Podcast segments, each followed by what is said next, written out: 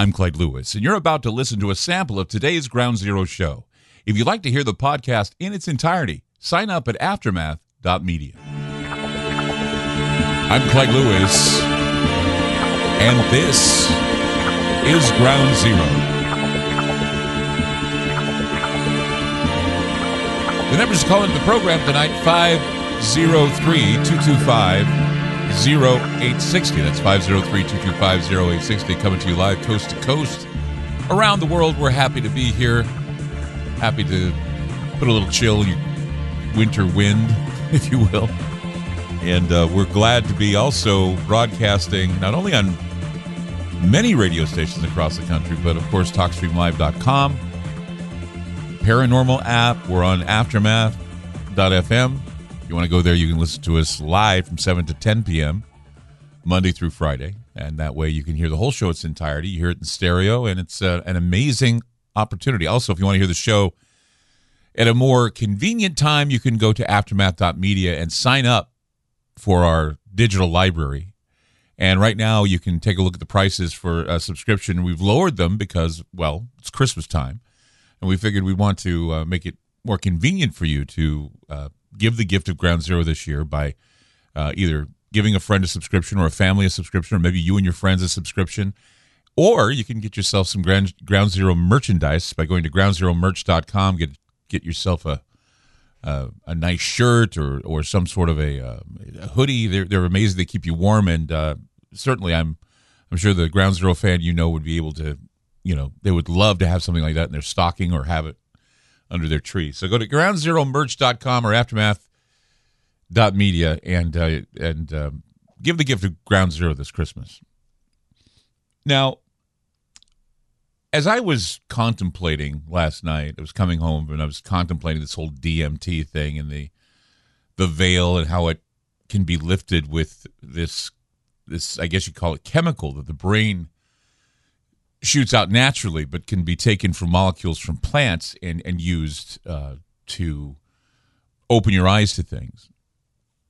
I I got to thinking about you know just what is it that we believe and what is it that's deep inside of all of us and what can be triggered by simple things not just by you know chemical brews and tinctures and things of that nature but uh, for the many years i have been in talk radio and many years i've been doing ground zero christmas topics were always fun for me because well i wanted so badly to take people away from the arguments about how there's a war on Christmas and how people have to argue over whether or not atheists deserve equal time when it comes to the argument of whether or not the public displays of nativity scenes and whatever, whether or not they should be taken down, replaced with a Baphomet or some other silly thing or whatever. And I figure, you know, look, we can all benefit and all have our own views, and no one's forcing you to acknowledge the nativity or the menorah or some other thing.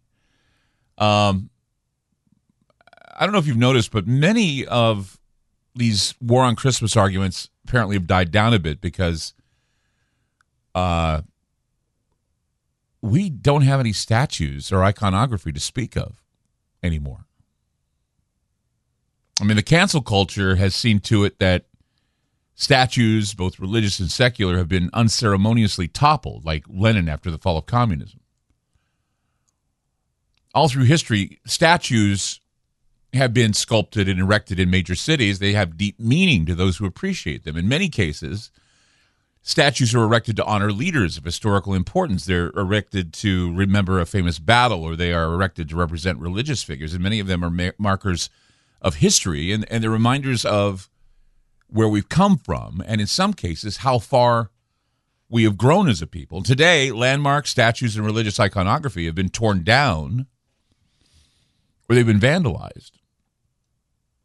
Now, some statues, of course, are being replaced, and what they're being replaced with leaves nothing to the imagination about just who's in charge and what graven images they wish to push on us. Two years ago, if you may, you know if you remember, two years ago, the Vatican gave the okay for the erection of a statue depicting the horn god Moloch at the Colosseum in Rome.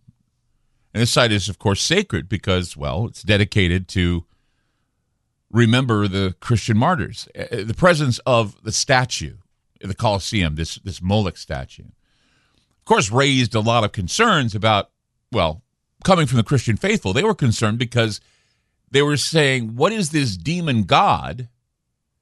doing at a holy site. And and the, and the statue was terrifying looking. It was it looked like a uh, it looked like if, if the golden calf that was made in Moses' time was was erected and it was made and it looked more demonic than just, you know, a cow that's made of gold. It looked like this bronze scary threatening bull and you know Moloch if you know who Moloch is Moloch is spoken of in the Torah and he appears to be associated with war and child sacrifice. If you look in the book of Le- Leviticus, it says, And thou shalt not let any of thy seed pass through the fire of Molech or Moloch.